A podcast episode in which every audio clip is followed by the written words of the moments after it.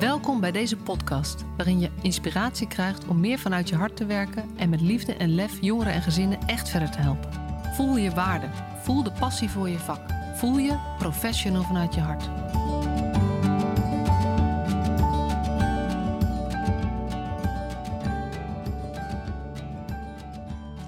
Leuk dat je weer luistert. Een nieuwe aflevering van de Professional vanuit je hart podcast.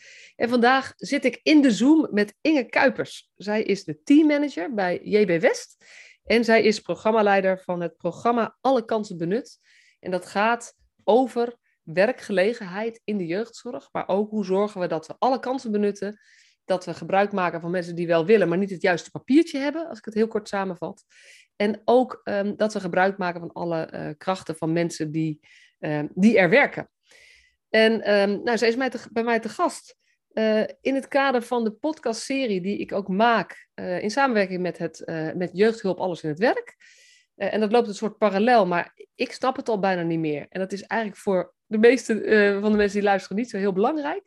Maar het is wel leuk om te noemen dat er binnenkort van 20 tot 24 juni een Inspiratieweek is met allemaal mooie initiatieven om onze uh, werkveld naar voren te brengen en om te laten zien wat er allemaal gebeurt en hoe we het samen met elkaar mooier kunnen maken. Maar uh, vandaag mogen wij duiken uh, in het leven van, van Inge en in het programma Alle Kansen Benut. Welkom Inge. Dankjewel Marcia, dank voor de uitnodiging. Um, en ja, ben jij zo'n professional vanuit je hart? Ja, dat is jouw eerste vraag. Hè? Nou, dat is wel een volmondig ja op, uh, op die vraag. Ik ben een professional vanuit mijn hart. En uh, ik wil graag voelen dat dat wat je doet het juiste is. Ja. Daar zit de toets. Voelen dat wat je doet het juiste is. Ja. ja, we kunnen veel met ons hoofd bedenken over hoe we het willen inrichten en wat er nodig is. Maar ik geloof altijd als je even zo bij jezelf te raden gaat van binnen en jezelf de vraag stelt: is, is dit het juiste? Is dit het goede om te doen? Dat je daar uh, ook een antwoord vindt. En ik vind die combinatie van beide altijd uh, heel belangrijk. En betekent dat voor jou dan ook dat als je, um, als je dat toetst aan je gevoel en het klopt niet, dat je het dan ook niet doet? Ja, of misschien in een andere vorm. Dan ga ik schaven. Okay. Ik denk dat ik dan ga schaven en ga zoeken. Ja. Ja. Want ik denk, dit, weet je, ik vind de beschrijving onwijs mooi en ik vind het ook heel erg herkenbaar uh, als ik kijk naar, naar nou ja, al die professionals die ik spreek. Mm-hmm. um, dat een deel van de mensen hebben het gevoel dat ze dingen moeten uitvoeren waar ze zelf niet achter kunnen staan. En ja. daar raak je jezelf kwijt en dat, nou ja, dat holt je uit, dat vlakt je af, het maakt je ziek. Um, maakt het zwaar ook, hè? Het maakt het ook zwaar. Terwijl ja. als je weer meer teruggaat naar inderdaad dat gevoel, maakt het je ook krachtiger, maakt het je werk leuker en betekent je ook meer voor andere mensen. Ja. Maar dat dilemma van ja, soms heb je iets te doen wat niet zo, nou ja, wat, wat, wat lastig is voor jezelf, zeg maar. En hoe ga je er dan mee om? Ja, en kun je het daarover hebben met elkaar? Ja, ja, ja want hoe doe jij dat? Want je bent, zeg maar, je hebt natuurlijk twee dingen. Want de ene pet is, ja. is teammanager. En de andere is programmaleider. Ja, en daar zitten uh, heel veel raakvlakken. Hè? Want de onderwerpen waar ik me graag mee bezighoud, die gaan wel over hetzelfde. Daar zullen we vast zo meteen nog wel verder over praten. Maar als jij me vraagt, hoe doe je dat? Dit is wel de uitnodiging ook die ik naar mijn professionals doe. Zo van, hoe zie jij het voor je? En als je het helemaal zou mogen inrichten. En er zijn geen kaders of begrenzingen, of we hebben het over productcodes of inkoop of zorgaanbod. Um, hoe zou jij dat willen? En daar zitten twee componenten aan. De een, wat weet je vanuit je vakkennis en, en um, um, nou, van, vanuit je achtergrond en wat we weten over bijvoorbeeld ontwikkeling van kinderen. En de andere kant gaat ook gewoon over je je eigen stuk. Is dit oké? Okay? Is dit oké? Okay? Druist dit in tegen wat ik denk dat goed is? En ik vind het heel krachtig als professionals dat nou, een soort kunnen combineren. En mijn rol is om ze daartoe uit te nodigen en ze die ruimte te geven om dat op die manier ook uh, ja. te mogen doen. Dus jij, waar jij ook wel, um, dit gaat ook over reflectie, dit gaat over zelfreflectie. Dit gaat niet over uh, kennis hebben over de doelgroep. Dit gaat over jezelf kennen. Jezelf, je neemt altijd jezelf mee, maar dat ook naar het bewustzijn brengen. En ook in de gaten te hebben van, hé, oké, maar hier speelt mijn persoonlijke waarde een rol in de afweging die ik nu maak. Ja, en vier de verschillen dan ook met elkaar. Want als we het net zo hebben over dat scherpen, ja, scherpen lukt als, je, ehm, als er verschillende zijn. Als je met elkaar mag en durft discussiëren. Als je kan zeggen, weet je, ik vind het een moeilijk besluit. Ik ga daar zo meteen eerst maar eens even een wandeling over maken. En dan gaan we daar zo meteen weer verder over praten met elkaar. Kijk, kunnen, we, kunnen we die ruimte organiseren om, om dat te doen? En als je dan de verschillen gaat vieren met elkaar, dat vertelt dan eigenlijk ook dat je een soort divers palet nodig hebt aan, aan mensen. Ja. precies. Mensen met verschillende achtergronden brengen verschillende waarden, normen, visies ten opzichte van bepaalde situaties, bepaalde paradigma's, hoe je over bepaalde dingen denkt, zeg maar. Ja. Uh, brengt dat maar ook verschillende drijfveren. Hè? Wat vind je belangrijk? Uh, uh, wat prioriteer je? Hè? Als je eh, de mensen die wij mogen treffen hè, begeleiden. Ja, en dan denk ik even meteen aan dat je bij de jeugdbescherming werkt. Dus, en, je bent teammanager daar, dus jij ehm, ja, je hebt dit soort gesprekken met de jeugdbeschermers, waar natuurlijk het inschatten van de veiligheid en daar verantwoordelijkheid over nemen, over dat mhm. besluit, is een van de moeilijkste dingen, ehm, eh, denk ik. Waarbij, nou ja, als je even het, het, huidige publieke debat volgt, uh, klinkt het alsof uh, ze met liefde en voor hun lol kinderen uit huis halen. Ik weet dat dat niet zo is. Mhm. Ik snap ook dat, nou ja, dat het voor, voor sommige gezinnen op een bepaalde manier ervaren wordt. Maar weet je, ik, ik ken de gesprekken met de jeugdbeschermers, dat die echt wel aan het zoeken zijn. Ja. Ehm, en dan is zo'n gesprek over veiligheid. Wat is veiligheid eigenlijk? Daar gaat het onder andere over, lijkt mij. Ja, en wat, hoe kijk je daarnaar? Hoe kijk je daar met elkaar naar? Kun je daar hè, met, met iedereen die betrokken is, het netwerk, het gezin, misschien een professioneel netwerk, um, lukt het om daar ook op dezelfde manier naar te kijken. want dat is zo belangrijk, want je wil helemaal niet in een wij-zij-rol komen. Je wil vanuit die samenwerking um, samen optrekken. Maar er is ook een bodemgrens. Want de bodemgrens is ook dat we zeggen, deze kinderen hebben het recht om in veiligheid op te groeien. En daar ligt dus een beschermingstaak, hè, eigenlijk bijna een maatschappelijke opdracht hè, die deze mensen krijgen. Daar ligt een beschermingstaak eh, voor, voor deze professionals. Ja. En kun je dan kun je ook de nobele intentie zien van mensen dan? Hè? Want dat, dat is ook waar het over gaat. En welke patronen liggen hieronder? Want als wij gezinnen, uh, hè, als wij betrokken raken bij gezinnen, dan is de geschiedenis vaak ook lang. En is er veel geprobeerd, veel gebeurd. Ja. Ehm, en worden wij ja, toch een soort toegevoegd hè, aan dat gezag. Nou, dat, dat is enorm ingrijpend als, als de overheid er opeens is op die manier. Ja. En dan, weet je, natuurlijk heb je, je bent als gezin wat dat betreft ook wel heel erg afhankelijk van de professional, de persoon van de professional die er op dat moment komt. Want het maakt gewoon uit of de ene uh, jeugdbeschermer komt of de andere jeugdbeschermer. En dat zullen we nooit weg kunnen halen. Maar ik denk dat, wat jij zo mooi zegt, is um, vierde verschillen. Maar dat betekent met dat we erkennen dat ook wij als professionals verschillen. Het maar dit geldt voor de hele branche? Ja. Het is niet, hey, jij zegt van, van de jeugdbeschermer, dan denk ik, ja, dat is zo, maar laten we dan eens even naar onze hele branche kijken. Gel, geldt, dit niet voor ons, uh, geldt dit niet voor ons allemaal? Ja, zeker geldt het voor ons allemaal, maar het is, ik vind de scherpte rond hoe er over de jeugdbescherming gesproken wordt, raakt mij echt ook heel erg. En ik snap voor een deel de cliëntenkant, maar ik vind ook dat um, de ingewikkeldheid van jullie opdracht Ehm, eh, die, wordt, nou ja, die wordt niet gezien in, in het publieke debat, zeg maar. Ja, ja hoeveel draagvlak hè, is er voor deze professional om die maatschappelijke opdracht die er ligt? Wij vinden als maatschappij dat er bescherming nodig is voor deze kinderen. Ja. Ja, hoeveel, hoeveel ruimte is er, uh, is er daarvoor op dit moment? Nou ja, precies. Want, want dat is ook met. met dan, dan heb je soms gezinssituaties waarin het echt. Je wil niet dat de kinderen zo opgroeien. Soms, weet je, soms denk je echt, het is onveilig. Ja. Ehm, maar waar je er op dit moment voor kiest, als je besluit om een kind uit huis te plaatsen, is dat eigenlijk op heel veel plekken wachtlijsten zijn. En we ook de resultaten soms zien dat kinderen op heel veel verschillende plekken wonen. Dus je, het is ook soms kiezen tussen twee kwaden. Nou, en wat ik ook ingewikkeld vind is ehm, ehm, het, als je kijkt hè, naar, naar hoe ons hele landschap ingericht is en het, het aanbod wat er is, is er eigenlijk zo weinig aanbod tussen wat er het meest intensief ambulant mogelijk is en het tijdelijk ehm, ehm, elders wonen. Als je kijkt naar wat daartussen ligt, ehm, dat is echt mager. Ja. En hebben we daar, uh, daar, daar ja, nou, niet hebben we, maar daar, heb, daar hebben we echt wat te doen. Wat nou als er 50, 60 uur hulp in een gezin per week nodig is? Gaan we dat, gaan we dat dan met elkaar mogelijk maken? Ja. Nou, dat uh, of, ja, precies. Of in sommige gezinnen um, gaan we het mogelijk maken dat we totdat de kinderen 18, 19 zijn, iedere week zorgen voor een gevulde koelkast zodat die stressfactor wegvalt en die ouders minder uit wanhoop pedagogisch tekortschieten. Weet je, dan kunnen we hier heel, heel concreet maken.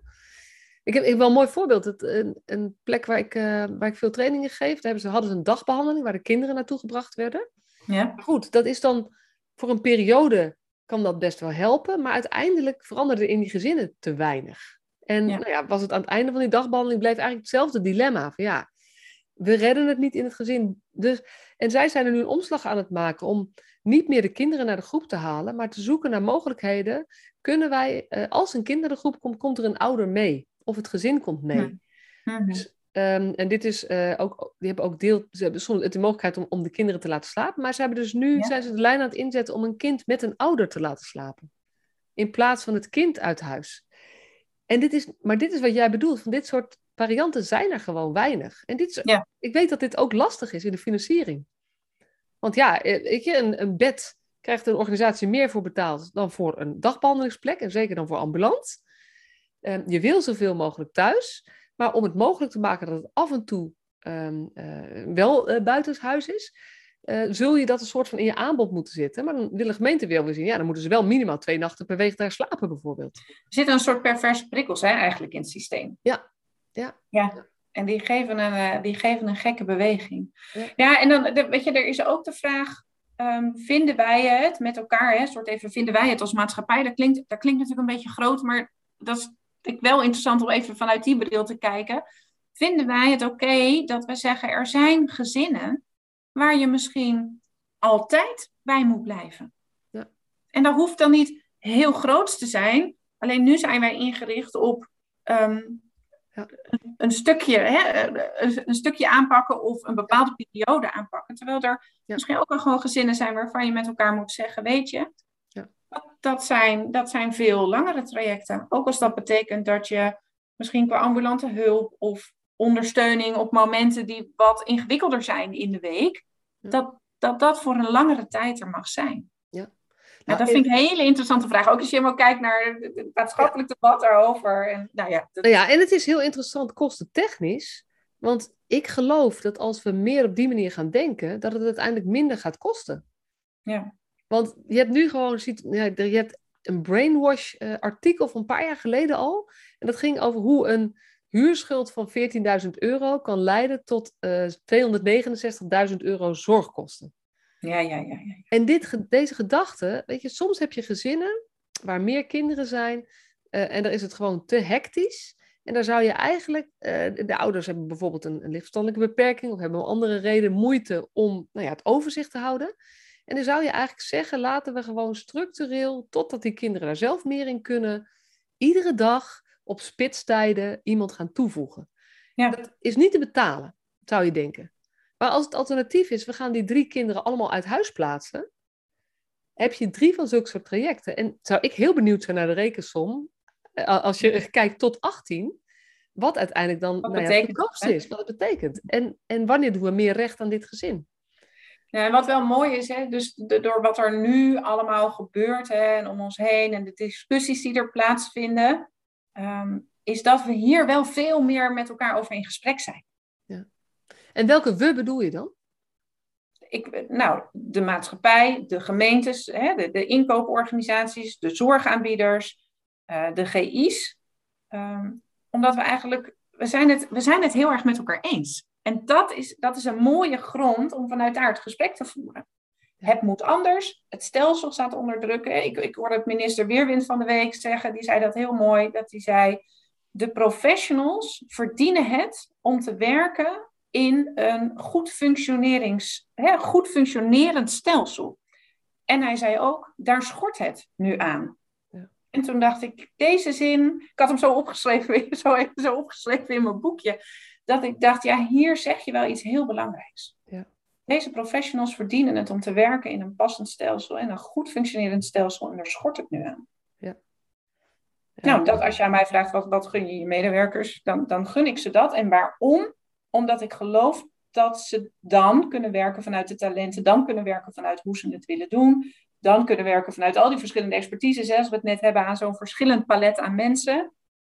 Ehm, en op die manier de kwaliteit van zorg echt kunnen leveren zoals ze willen. En ik geloof dat dat is wat die gezinnen en kinderen verdienen. En dan is de cirkel weer rond. Ja. Ik herken dat ook wel. Ik, ik, los van een, een enkele rotte appel die er overal is, dus ook bij onze professionals, um, denk ik de meeste mensen zijn gewoon met een goede intentie en een goede, een goede vakkennis aan het werk, maar um, raken ook verstrikt in de beperkingen of de, de muren waar ze tegenaan lopen, de werkdruk die er is, en gaan dingen doen waarvan ze eigenlijk, als je ze heel eerlijk vraagt, waarvan ze zich ook wel eens afvragen, ja, uh, eigenlijk zou ik liever iets anders willen doen, maar dat kan niet of zo. En um, ja. die erkenning is belangrijk. Um, en, nou ja, en dat is gewoon lastig in het publieke gesprek op dit moment. Dat, um, uh, weet je, je mag niet meer zeggen dat er dingen goed gaan. maar je mag eigenlijk, als je aan de andere kant zit, ook niet te veel nadruk leggen op wat er slecht gaat. Terwijl het allebei gewoon waar is. De, de, resultaten van wat we uiteindelijk gedaan hebben, blijkt achteraf bedroevend nou ja, jammerlijk uitgepakt te hebben. Terwijl ik denk dat heel veel, bijna alle professionals met een hele goede intentie dagelijks hun werk doen. En wiens schuld is maar daar geloof ik. En dat is gewoon heel uh, lastig. Nee, maar die, die, de, de juiste intentie waarmee je werk doet, dat is, dat is wat, ik, wat ik zie. Ja. De complexiteit van het systeem zie ik ook. Ja. Um, um, het raakt mij ook als ik verhalen hoor over hoe trajecten van jongeren en kinderen zijn gegaan. Ja. Dat ik denk, goh, maar dit is, dit is nooit, nooit voor niemand zo, zoals iemand dat had gewenst dat het voor jou zou gaan. Dus zijn er dingen niet goed gegaan? Absoluut. Ja. Absoluut hebben we dat, uh, hebben we een veel te ingewikkeld stelsel. Ja, dat geloof ik ook. Maar als we inzoomen op de intenties waarmee deze professionals het werk doen, uh, ja, dan, dan geeft mij dat enorm veel vertrouwen en kijk ik daar met veel bewondering naar. Ja, dat herken ik hoor. En ik denk, het stelsel is, dat is het ene. En het andere is, en dat komt wel deels door het stelsel, maar daar hebben we wel meer invloed op. Ik denk dat wij ehm, te gefocust zijn op het hier en nu en wat is er nu aan de hand. En dat heel erg leidend laten zijn voor de beslissingen. En hoe ingewikkelder het wordt, hoe korter bijna de termijn ehm, wordt. Terwijl je eigenlijk, nou ja, neem je Janneke en de jeugdzorgtapes, dan zie je achteraf wat alle beslissingen die in het hier en nu met de beste bedoelingen genomen zijn, wat dat achter elkaar geplakt voor, heeft betekend in een mensenleven of zo. Dus mm. het is ook moeilijk om het vanuit het hier en nu te zien. Maar ik denk dat altijd iets meer uitzoomen en ook eerlijk zijn over zijn er onbedoelde bijeffecten van wat wij denken dat nu nodig is, bijvoorbeeld bij een, ehm, een tijdelijke uithuisplaatsing, wat soms echt nodig is, maar ook tot gevolg heeft dat het kind um, nou ja, meer afstand krijgt ten opzichte van de mensen bij wie die hoort. Niet per se alleen de ouders, maar ook opa's en oma's en broertjes en zusjes en whatever. En daar meer oog voor hebben, dat is volgens mij ook binnen het stelsel. Want ik denk, ja, het stelsel uh, moet anders, maar ik ben ook realistisch dat ik al een paar stelselwijzigingen heb meegemaakt dat dat niet alle problemen gaat oplossen. Dus het is ook, denk ik, uh, ons realiseren van ja, uh, dingen die in het hier en nu. Hoe, hoe breed brengen we in kaart wat dat allemaal teweeg brengt, um, de dingen die we nu inzetten? Nou, dat is net, ik noemde net al die gezinspatronen, hè, maar dat is wel heel belangrijk. Ja. Dus dat wat je ziet of wat er gebeurt, wat, wat ligt daaronder en wat is er nodig om, om hè, de gezinspatronen die, nou, in die zin een soort ongezond zijn, om die Ehm, ehm, te kunnen verbreken, te veranderen. Ehm, en niet alleen in het hier en nu, maar echt voor, voor de lange termijn. Want als je daar iets in, in kunt veranderen met elkaar, ja, dan hoef je niet de hele tijd zo te acteren op, op wat er nu gebeurt of, of wat er morgen gebeurt. Ja. En de vraag is wel, als je, want dit gaat dan even over dat stukje van de jeugdbescherming, maar als je even helemaal kijkt naar dat traject ervoor ook, hè, zo, hoe, hoe doen we dit bij de lokale teams? ehm, kijken we ook op die manier al naar de vragen die ons gesteld worden of de, hè, of de hulpvragen die er zijn. Nou, daar is, daar is denk ik ook wel ehm, nou, een soort winst te halen. Hè? Kunnen we die expertise niet nog veel eerder, veel meer naar voren brengen? En zijn onze professionals, hè, in, dat, dat even voor de GI, zijn onze professionals ook op dat stuk Ehm, voldoende toegerust. En niet omdat zij dat niet willen. Dus dit, dit is geen kritiek naar de professional toe. Maar dit is meer de opdracht van ons als werkgever.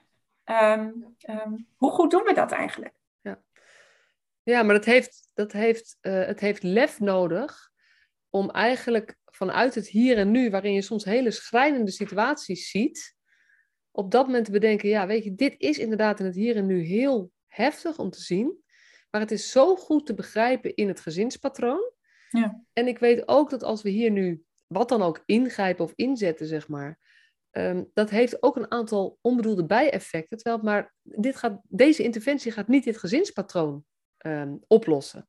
Precies. Dus is dit het, echt het beste wat we kunnen doen? Of moeten we iets meer verdragen om processen um, meer de kans te geven en uiteindelijk duurzamer te veranderen? Ja. En het geldt ook bijvoorbeeld, het, het, ligt veel breder, het ligt ook maatschappelijk. Want, want nu is het ook maatschappelijke ophef over de uithuisplaatsingen. Maar ik weet ook um, wat er veel gebeurt, dat bijvoorbeeld vanuit scholen, weet je, dan komt een kind een aantal keren bijvoorbeeld zonder brood op school of dat soort dingen, dat er heel veel druk ligt op jeugdbeschermingstafels en jeugdbeschermingsorganisaties. Dit mogen jullie niet accepteren. Wanneer gaan jullie hier iets aan doen? Hmm. Wel, als je dan een kind uit huis haalt, dan is het, weet je, dan klopt het ook niet. Dus het is veel breder dan alleen jeugdzorg. Maar ja, het is wel uh, in het publieke stuk, uh, is het nu jeugdzorg waar het over gaat.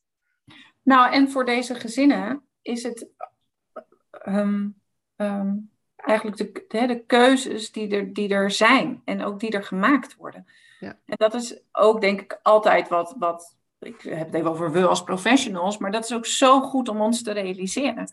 Ja. En wij, wij, zijn, wij zijn er, maar het gaat het gaat over deze gezinnen en het leven van deze kinderen. En zij, zij moeten verder en mogen daar weer een volgende stap zetten. En ja, daar ligt een opdracht in um, veilig mogen opgroeien. Ook duurzaam, hè, blijvend veilig mogen opgroeien, want dat is eigenlijk waar we het over hebben. Um, dus daar ligt een belangrijke rol en een belangrijke taak en opdracht. Um, maar altijd in aansluiting op, wat werkt er voor dit gezin. En en had je net zelf een mooi voorbeeld uit je privéleven. Hoe, hoeveel ehm, gaan we eigenlijk ook zeggen, soms zijn situaties zo zwaar dat de gezin het niet alleen redt. En welke mensen zijn er dan omheen die daar iets in kunnen toevoegen? In plaats van dat we dan als professionals gaan ingrijpen om dat probleem op te lossen of zo. Ja. Je vertelde over toen jouw tweeling geboren wordt, uh, werd. Ja, ja, ja, en toen had ik een straat die met elkaar liefdevol een maand voor ons gingen koken elke avond. En niet omdat ik dat nou had gevraagd, maar omdat zij zeiden: Dit is wat we voor je gaan doen, want je kan wel een beetje support gebruiken. Dus elke avond uh, ging de deurbel en uh, had de ene buurvrouw met de andere buurvrouw, nou ja, die hadden weer gekookt en kwamen langs. Uh, maar dat, heeft, dat was voor ons enorm fijn, omdat we even samen konden dragen. Ja. En dat is niet omdat het niet goed ging in ons gezin of omdat we dat allemaal niet goed, maar gewoon omdat het fijn was uh, in nou ja, die nieuwe situatie die ontstond met twee prachtige kindjes. Uh, ja. ja. om het even niet alleen te hoeven doen. Nou, dat was, dat was een groot goed. Ja, en, en als ik me dan even voorstel, stel dat het wel een vraag van jou was geweest en je had hem aan een professional gesteld, mm -hmm. dan was dit was niet mogelijk geweest. Zo, zoiets organiseren. Ja, ja. Want dit was, wellicht, wellicht tafeltje dekje, maar wat er gebeurde, want dat vond ik ook zo mooi, is dat ze, los van dat ze gekookt hebben, dat ze ook het mogelijk maakten dat jullie eventjes gewoon konden eten door even voor die twee baby's te zorgen. Een uurtje of een half uurtje. Even knuffelen met de baby's in een andere ruimte, waardoor jullie met je oudere kind even konden eten. Ja. Dat zou je nooit professioneel georganiseerd kunnen krijgen. Dus ik denk, als we het hebben over nou ja, wat, hoe we het moeten verbeteren, zullen we ook zoveel meer moeten kijken naar wat is er in die omgeving van die gezinnen nu al. Um, en, en hoe zorgen dat we daarmee samen optrekken, in plaats van dat we het als professionals naar ons toe trekken te veel. Ja. Dus, uh, hey, maar dit zijn allemaal maar mooie reflecties. Maar ik vind ook, weet je, het woord jeugdbescherming roept inmiddels ook heel veel op. Ja. En, uh, nou ja, dan ben jij een teamleider van jeugdbescherming. Ik denk, ik denk, het is ook goed om daar eventjes wel bij stil te staan. En ook, ja, dit is waar we mee leven en waar, hoe het nu op dit moment is. En ehm, dat andere stuk, hè, alle kansen benut. Want die andere pet op mijn hoofd. Die andere pet, want ik vroeg jij daar al iets over uh, vorige week toen we elkaar uh, aan de telefoon hadden. En toen zei je, nou, maar dit is eigenlijk mijn levensmissie. Ja, ja dit is dan zoiets waar je, je, waar je mee begint en wat je dan niet meer loslaat. Hè? Daar word je dan tot gegrepen. Nou, maar weet je, Marcia, het is eigenlijk heel klein begonnen. Het is natuurlijk begonnen als werker ook hè, binnen de gecertificeerde instelling, dat ik eigenlijk zag dat ik dacht, wie hebben we nou nodig? Weet je wel, welke professionals hebben we nou nodig in dit werkveld? En um, hoe kijken we er eigenlijk naar? En ik heb ook een tijdje uh, op de afdeling HR mogen werken. En toen kreeg ik eigenlijk de vraag: Goh, Inge, wat kunnen we nou nog meer? Hè? Zijn er soort andere groepen aan te boren? Welke mogelijkheden zitten daar nou in? En toen zijn we gaan kijken naar die groep zij-stromers en herintreders. Met, kunnen we die nou welkom heten? En we hebben, en dat hebben we niet voor niets, maar we hebben natuurlijk taken binnen, binnen ons vakgebied die uitgevoerd moeten worden door SKJ-geregistreerde professionals. Uh, die SKJ-registratie kun je ook behalen vanuit je opleiding en een bepaald uitstroomprofiel. Maar er is ook een hele groep mensen, soms uit aanverwante branches, soms helemaal uit branches veel verder weg, die zeggen, ja, dat stuk zingeving is eigenlijk wel wat ik mis in mijn werk en dat motiveert mij om een overstap te maken naar de jeugdzorg toe. Ehm, maar ik kom er een soort niet tussen. Ik krijg die arbeidsplek niet.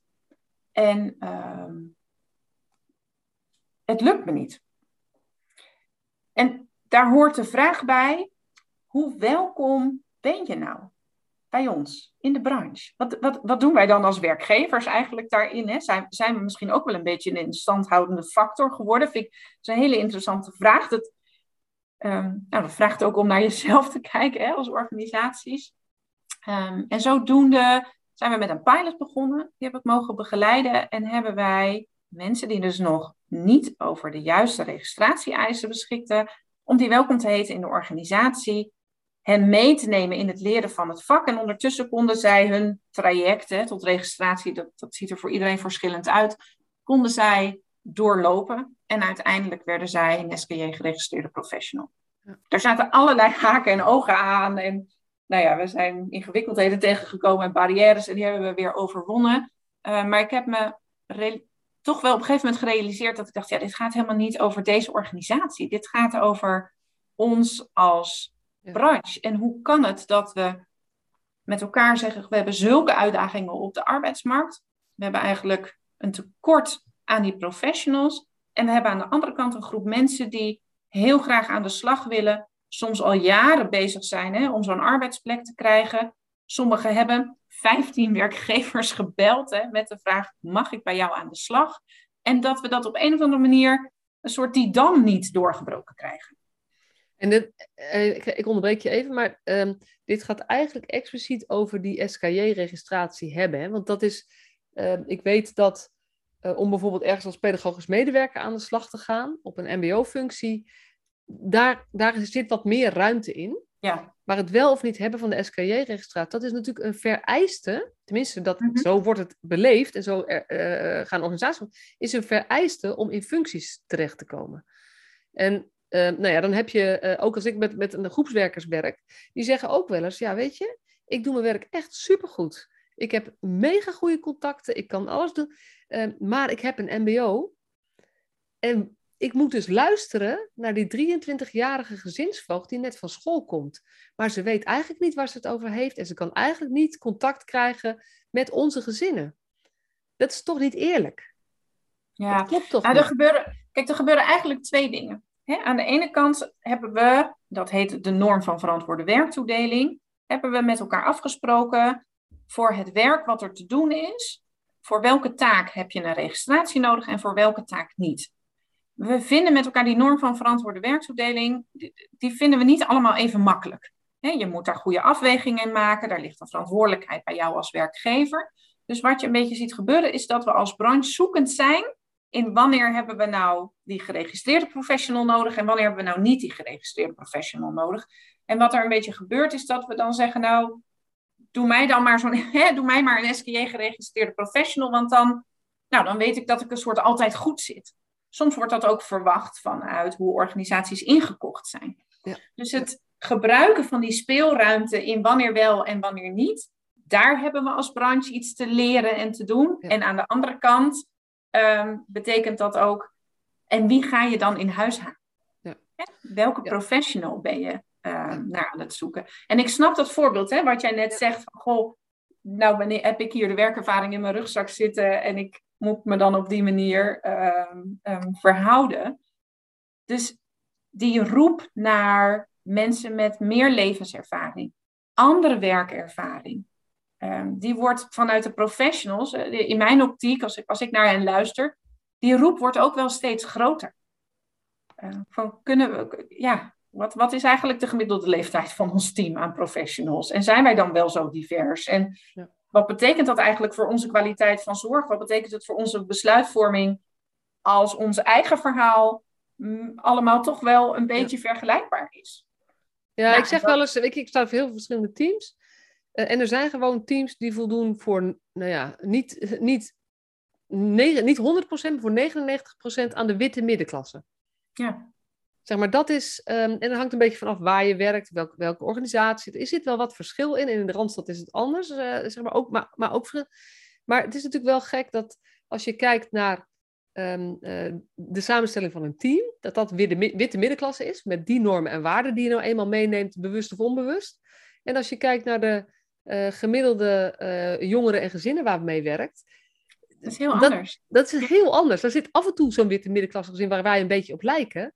Maar ik zou bijna zeggen, dat is 80% anders dan de Ja. witte middenklasse. Zijn wij, zijn wij nou eigenlijk een afspiegeling van de maatschappij? Ja, ja. Nou, en dus ik, weet je, daar heb ik eens naar gekeken en eigenlijk steeds meer begrepen van hoe kunnen we dit mogelijk maken. En toen eigenlijk gezegd dat dat is iets wat we landelijk moeten aanpakken. Hè? Maar ik mag ik je nog even, heel, even tussendoor vragen? Want Ja. dat is één. Ehm, wat mij ook wel raar triggerde, was dat je zei, ja, die SKJ-registratie, dat is, ehm, dat is op een gegeven moment ontstaan in de norm van verantwoorde werktoedeling. Maar omdat dat best wel een hele brede beschrijving is, zijn we dat bijna aan de wat strakke kant gaan organiseren. Want ik weet ook dat gemeentes bijvoorbeeld als vereiste stellen om mee te mogen dingen, is het hebben van een SKJ-registratie.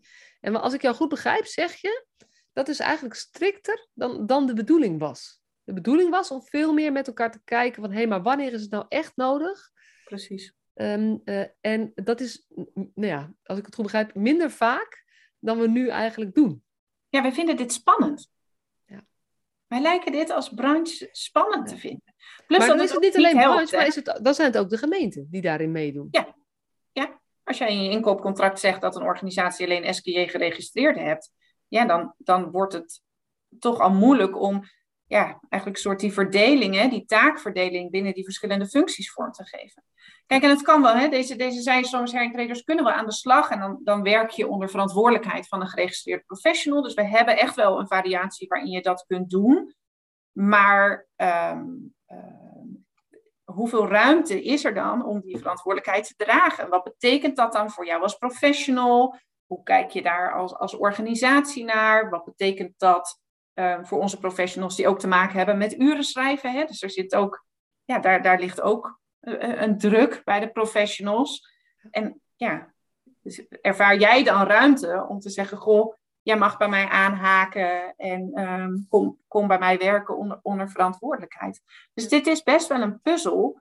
Ehm, maar ik geloof heel erg dat dit kan. Ik tref enorm mooie mensen die zeggen: Oh, ik wil zo graag aan de slag, maar ik vind die arbeidsplek niet. En als je eigenlijk zie je een beetje gebeuren dat zonder registratie kom je niet op die arbeidsplek. Hè? Ehm, maar zonder die arbeidsplek kan je niet beginnen aan dat traject tot registratie. En dat, Ja. dat, dat grijpt eigenlijk een soort in elkaar. Ja. En het doet me, als je dan vraagt, ben je professional uit je hart? Nou, het doet mij een beetje pijn in mijn hart dat ik die mensen op de deur zie kloppen. En dat ik eigenlijk zie dat het ons als branche nog niet zo goed lukt om te zeggen, wat ontzettend fijn dat je er bent. En dat dan hebben we het over? En, en dan hebben we het over bijvoorbeeld MBO'ers, maar dan hebben we het ook bijvoorbeeld over een politieagent, die zeg Ja. maar, op zich een goede, misschien HBO-waardige opleiding heeft, maar Ja. niet een juiste om SKJ-registratie te krijgen. Heb je het Ja. over mensen die uit de verslavingszorg komen, die daar met volwassenen hele mensen, zeg maar, nou, wat wij ingewikkeld vinden met z'n allen, die daar goed werk hebben geleverd, van alles gedaan hebben en de overstap willen maken naar jeugd, waarbij ze niet, nou ja, bijvoorbeeld als, als jeugdbeschermer niet kunnen werken omdat ze niet de juiste papiertje hebben uh, om een SKJ-registratie te krijgen. Dit is wat je bedoelt volgens mij, hè? Ja. Ja, dus aan de ene kant gaat het over hoe gaan we deze mensen welkom heten. Hè? Dat zou je een soort kunnen zeggen, dat is de ene poot. Maar de andere poot is Ehm, het helpen van werkgevers om te begrijpen ehm, wat kan, wat mag er en hoe doe je dat nou eigenlijk met die norm van verantwoorde werktoedeling. Dus het zijn, het zijn bijna twee bewegingen ehm, die je op, op gang brengt. dat is echt als je het hebt over, over een stuk veranderaar zijn of zo, hè? Of, of ja, een soort kijken naar, naar wat er kan en hoe moeten we dat dan doen. En nou ja, wat werkt daarin, dat, dat vind ik enorm leuk. Enorm leuk om te doen. En nou ja, we hebben in het programma allerlei verschillende de onderdelen, hoe we dat doen. Er zijn pilotorganisaties. We hebben het OKP, een ondersteuningsteam die naar organisaties kunnen en, en nou, verschillende gebieden mee kunnen denken. En vorig jaar hebben we um, het aanbod gedaan dat we zeiden, goh, mogen we eens met je meedenken en meekijken en toen hebben we meer dan 100 gesprekken gevoerd. Dus met professionals, met HR, met directie, met opleidingsadviseurs, uh, met werkbegeleiders. Gewoon hè, de, de, collega's die de nieuwe collega's uh, begeleiden. En dat heeft ons ook wel inzicht gegeven in um, wat is er nodig. Ja. En wat we eigenlijk overal horen is een enorm warm welkom voor deze professionals. Dus, dus onze collega's zelf zeggen, oh maar ja, maar deze mensen, daar, zou ik, ja, ik zou zo graag willen dat zij mijn collega worden. Ook organisaties die zeggen, ja, ik wil heel graag met deze groep aan de slag. Um, maar we vinden het moeilijk om het in te richten. Of er liggen financiële vraagstukken voor ons. Of we weten gewoon niet zo goed hoe we het um, moeten aanpakken. In, de, in die verandering vormgeven in de organisatie. Maar ik heb, ik heb nergens niet willen gehoord. Nergens. Dat vind ik, dat, dat, nou ja, ik krijg er een lach van op mijn gezicht als ik zo uh, daarover vertel. Maar er is niemand die zei, nou deze, deze groep hoef ik niet hoor. Ja, dit is, dit is echt zo'n slecht idee. Dit, dit moeten, deze mensen moeten niet onze collega's worden. Iedereen zei, die levenservaring, die werkervaring, zeker van de aanverwante branches, die, die is ontzettend welkom. Ehm, laten we hun talenten die ze hebben benutten en laten we deze groep dan de dingen leren die ze nog te leren hebben. En eigenlijk ga je dan veel meer kijken naar de competenties die mensen met zich meebrengen. In plaats van dat we nou ja, een lijstje gaan afvinken met, nou ja, voldoe je aan het een en voldoe je aan het ander. De andere kant die daarbij hoort is wel dat we zeiden, ja, die taken die vragen om zo'n SKJ-geregistreerd professional, um, dat hebben we ook gedaan omdat we een bepaalde mate van kwaliteit willen hè, met elkaar. Dus um, je moet ook goed kijken naar wat heeft iemand nog te overbruggen om bevoegd te raken, maar ook voldoende bekwaam te zijn om de taak te doen die je uh, te doen hebt. Ja.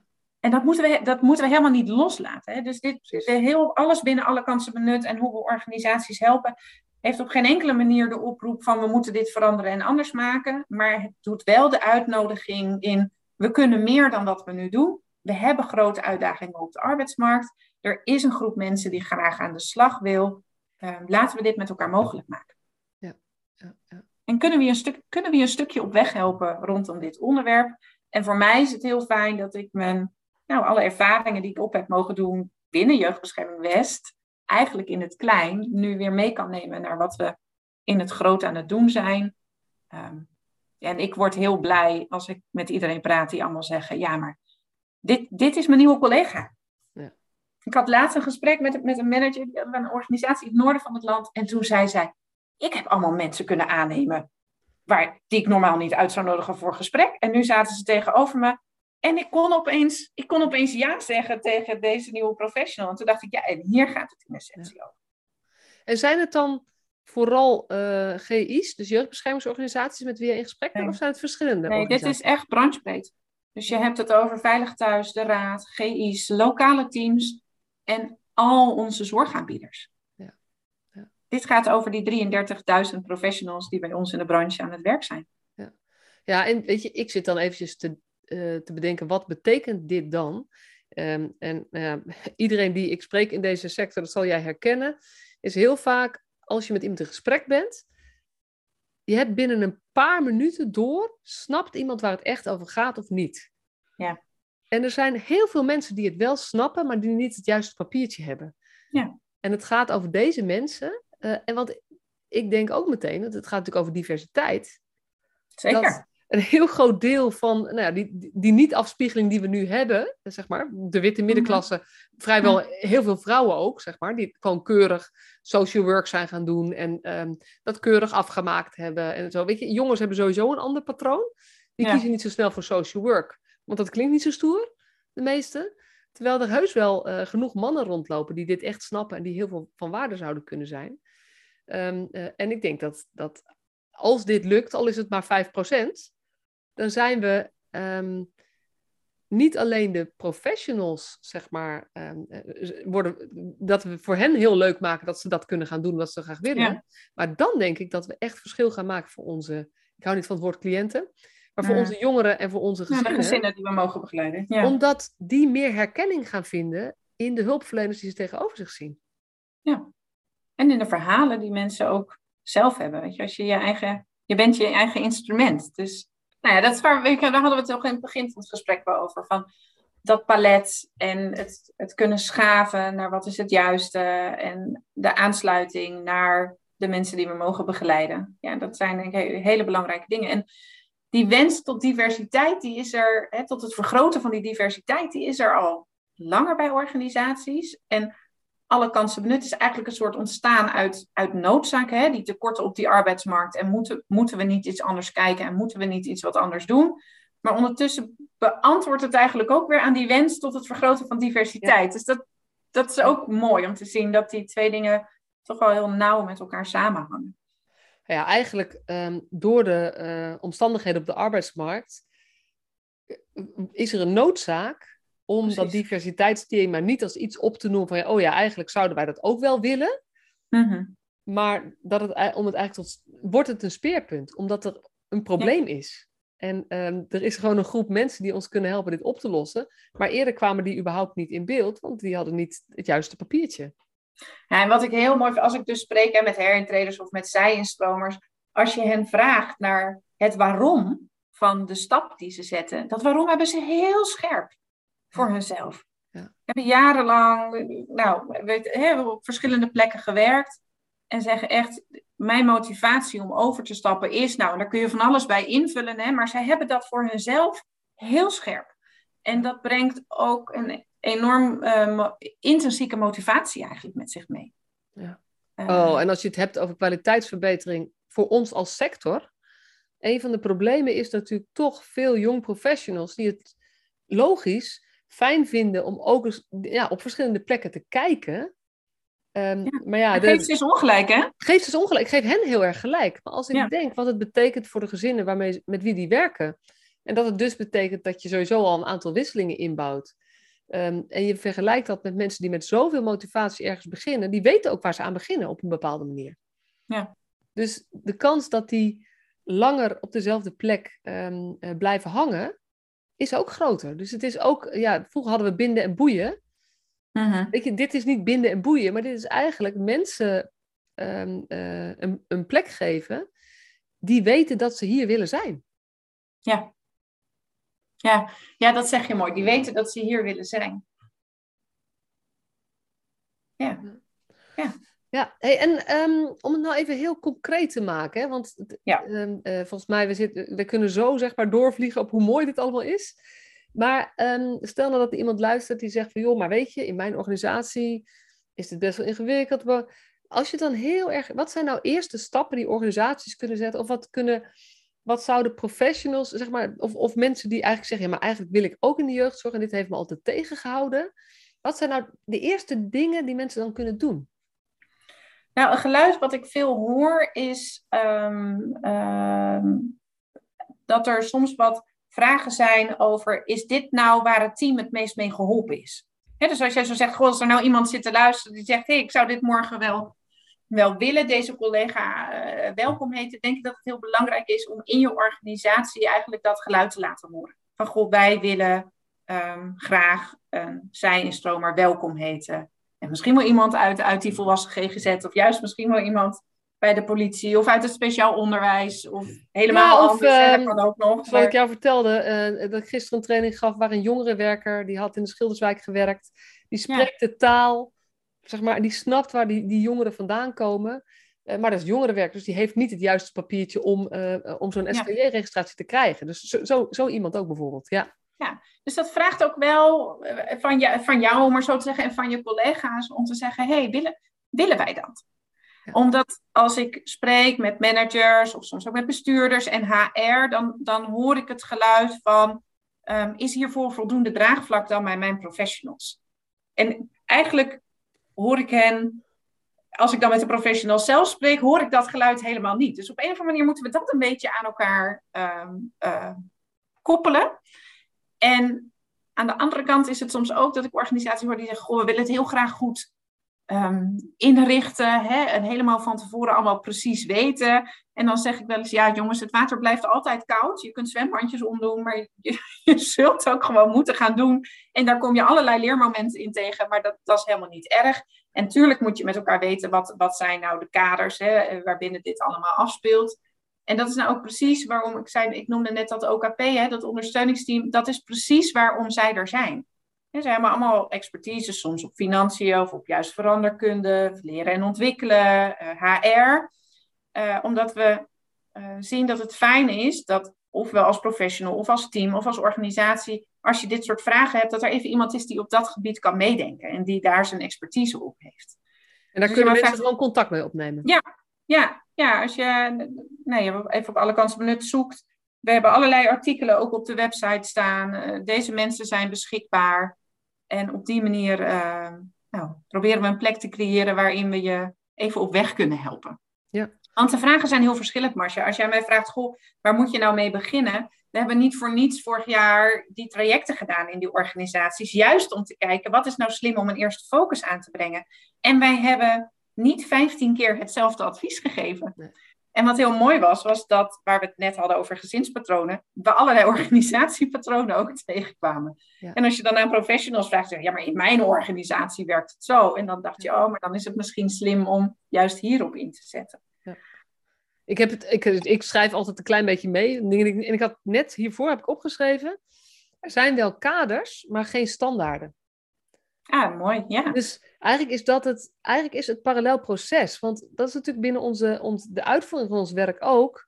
Ja, er zijn kaders, er zijn richtlijnen, maar ieder gezin is uniek. En je, je gunt ieder gezin of iedere jongere dat er een plan echt op maat is wat bij hen past. En dat vinden we al ingewikkeld. Ja. Want we, we gaan steeds weer terug naar die standaarden. Als een, een soort houvast hebben, hoe drukker we het hebben, nou ja, hoe moeilijker het is om echt dat op maat samen te stellen. En dit is eigenlijk een parallel proces. Ook hierin vraagt het erkennen van ja, we hebben, er is geen standaard. Het begint bij dat je dit wil. En dat je zegt, ik wil dit, ik vind dit belangrijk, maar ik weet niet hoe. En ik ga ook niet op zoek naar de standaard of uh, nou ja, een vertaling, het werkproces, hmm. het stappenplan. Want dat is er niet, omdat het allemaal uniek is. Maar er zijn wel veel ervaringen. En die ervaringen kan je ophalen. En we weten ook veel over de, kader, hè, de kaders en de grenzen die er zijn. Want we hebben een norm van verantwoorde werktoedeling. En we hebben taken die wel om een SKJ geregistreerde vragen en niet. En er zijn bodemeisen afgesproken als iemand werkt onder jouw verantwoordelijkheid als geregistreerde professional. En dus, er, dus er is ook heel veel ingericht. We weten als je kijkt naar leren en ontwikkelen, hè, de, een van onze deskundigen, uh, Sylvia van Gaal, uh, is daarbij betrokken. Uh, je, we weten als je kijkt naar hoe mensen leren in organisaties of hoe, hè, hoe je tot, als professional tot ontwikkeling komt, wat daarin werkende elementen zijn. En we hebben ook al veel ervaring opgedaan in wat betekent dat als je het dan hebt over herintreders en zijinstromers. En dat, dat kan je bundelen en ophalen. En ik vind het heel leuk. We hebben vier pilotorganisaties die, die aan de slag zijn. Het is prachtig om te horen um, wat ze tegenkomen. Maar ook daar zit veel verschil in hun eigen leervragen. Hoe zet ik dit goed op poten in mijn organisatie? Of hoe krijgen we uh, de voldoende financiële middelen georganiseerd om dit mogelijk te maken? Uh, Hoe ga ik dit planmatig goed inzetten in mijn organisatie? Want wij zijn misschien altijd wel van de goede ideeën, maar vinden het veel moeilijker om het af te ronden. Uh, en dan heb ik het maar over vier organisaties die met dit onderwerp aan de slag zijn. Ja. Maar het begint met wat jij net zo mooi zei. Het begint met de keuze dat je zegt: ja, wij willen dit. En daarna komen vragen: wat kan, wat mag en hoe richt ik het in? En daarin ben je helemaal niet alleen. Want dat, nee. ja, daar zijn we al best een end in op weg met elkaar. Ja, en, en jij zegt ook van we, hebben, we kunnen ervaringen ophalen. En toen dacht ik, um, je kunt inspirerende voorbeelden zien, zodat je in mogelijkheden gaat denken. Maar het zal nooit copy-paste worden. Nee. Want je hebt je eigen organisatie en je hebt te maken met mensen met heel verschillende achtergronden, persoonlijkheden, kwaliteiten, whatever. Dus je kan niet op zoek gaan naar een copy-paste, maar je kan wel op zoek gaan naar um, organisaties of teams of misschien wel teamleiders die laten zien dat het mogelijk is, ja. zodat je zelf creatiever kunt gaan denken. Nou, en die praktijkvoorbeelden brengen we ook naar buiten hoor. Er, was, er is net weer een interview verschenen tussen een manager en een zijnstromer, die samen terugblikken op hoe hebben we dit nou aangepakt. Ja. En wat betekent het voor mij als manager dat jij vroeg, mag ik bij jou aan de slag? Ja. En wat betekende mijn ja voor jou in het traject wat je mocht gaan lopen? Dus zij belichten eigenlijk beide perspectieven. En uh, nou, zo, zo proberen we die inspira inspirerende verhalen, zoals jij dat net noemde, proberen we ook naar buiten te brengen um, om eigenlijk dat denkproces een beetje aan te jagen. Ja. dus daar, daar begint het mee. Maar daarna zeggen we ook, dan laten we je ook niet los. dus er zijn bijeenkomsten, daar leggen we dingen uit. En als je organisatiespecifieke vragen hebt, dan kunnen we met je meedenken. Uh, en, en, dan helpen we je weer een stukje op weg. Ja. En als je het hebt over onze nobele... We hadden het net over nobele intentie. En denk ik, oh ja, dat, dat hoort hier ook bij. Als je denkt aan onze nobele intentie van het programma... is dat we de hele tijd zeggen, onze bedoeling... Uh, is dat we je een stukje op weg helpen. Dat betekent niet dat we het voor je gaan doen, betekent ook niet dat we, je, dat we het over gaan nemen. Uh, maar we gaan je wel een stukje op weg helpen. En we hopen je te inspireren, zodat we uiteindelijk als branche veel meer arbeidsplekken beschikbaar stellen voor deze mensen die zo ontzettend graag uh, bij ons aan de slag willen. En wat ik heel fijn vind, is dat er ook twee ministeries zijn met wie we in gesprek zijn. En nou, dat zij ook eigenlijk deze behoefte heel goed snappen. Ook met ons zeggen van, god, we willen daar een verkenning in doen. Hè? Kunnen we niet een soort stimuleringsregeling in het leven roepen waarin we nou, ook vanuit dat perspectief organisaties um, helpen en ondersteunen. En van de week is er ook uitgesproken dat ze zeiden, we gaan dat doen. Ja. En toen dacht ik, ja, dat is, dat is ook belangrijk. Hè? Dus dat Ja. je niet, jij als professional, wil, hè, wil, ik, wil ik deze collega welkom heten? Of ik als organisatie, ehm, ga ik ook deze groep werven en een plek bieden, hè? nou ja, gewoon binnen, binnen ons werk. Maar ook dat we landelijk vanuit het Rijk zeggen, wij gaan helpen en ondersteunen om eh, op deze manier, eh, nou, toch een beetje een antwoord te hebben. Hè, of die arbeidsmarktproblematiek te beïnvloeden. En op al die niveaus Ja. zie je dat het beweegt. En dat is, ja, nou ja, dat, daar word ik heel blij van. Laat ik Nou ja, en dan is zo'n zo'n uitspraak van een stimuleringsfonds, want dat betekent concreet gewoon, er komt geld beschikbaar om het ook voor organisaties meer mogelijk te maken. Door ofwel dat ze meer ondersteuning krijgen, of wellicht eh, komt er iets beschikbaar dat een zij-instromer, ehm, zeg maar, je, je- alle organisaties hebben te maken met, los van krapte aan personeel, ook krapte aan budget om in ontwikkeling te steken. Ja. Dus als jij, als jij bereid bent om veel zij-instromers te ontvangen, als daar niet iets financieels tegenover staat, betekent het dat de werkdruk voor de mensen die SKR-registratie al hebben, gewoon te veel omhoog gaat. En dat kan ook. Nou, en dat moeten we niet hebben. Dat kan niet. Dus eh, nee. Nee. Hey, ehm, tot slot misschien. Weet je, zegt steeds vier pilotorganisaties. Vind je het leuk om die even te noemen? Kan Ha. dat? Ja, kan dat. Dat is een mooie vraag. Hè? Nou, wat ik, wat ik ga noemen, het is, het, is een, het is een GI en een veilig thuisorganisatie. En het zijn eh, drie zorgaanbieders. En wat heel leuk is, is dat zij verschillend qua grootte zijn. Dus de ene is heel klein en de ander is echt heel groot. Anderhalf duizend professionals in, in primair proces. En ook verdeeld over het hele land. En ehm, nou, zij gaan zichzelf ook nog zo'n soort kenbaar maken met wat hebben wij nou geleerd. En eh, eh, nou, weet je wel, wat nemen wij hier mee? Of wat willen we jou als organisatie graag meegeven? Ehm, dus ik, la ik laat het even aan hun om te vertellen. Wij, wij zijn die pilotorganisatie. Maar wat ontzettend leuk is, is dat eh, als je luistert naar de gedrevenheid, hè, eh, hoe deze organisaties erin zitten, dat, ja, dat, dat brengt veel goeds. Als we dat allemaal op die manier gaan doen, dan uh, ja.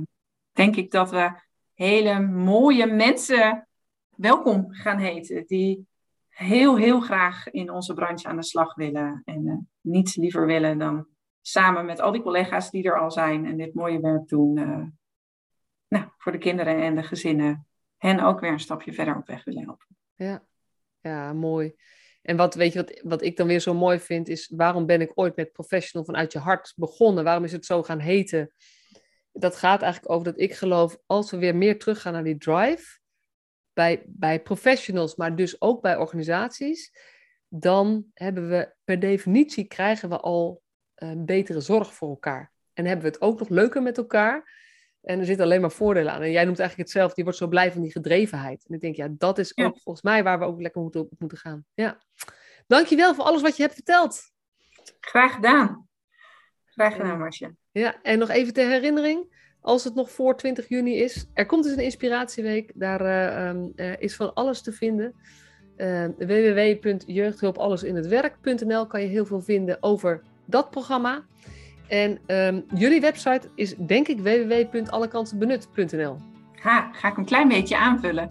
www.jeugdzorgwerkt.nl slash zijinstroom. Kijk, nou, had, eigenlijk had ik het niet moeten zeggen, maar ik moet zeggen, waar kunnen ze informatie over jullie vinden? Herhaal hem nog een keer. www.jeugdzorgwerkt.nl slash zijinstroom. Oké, okay, dankjewel.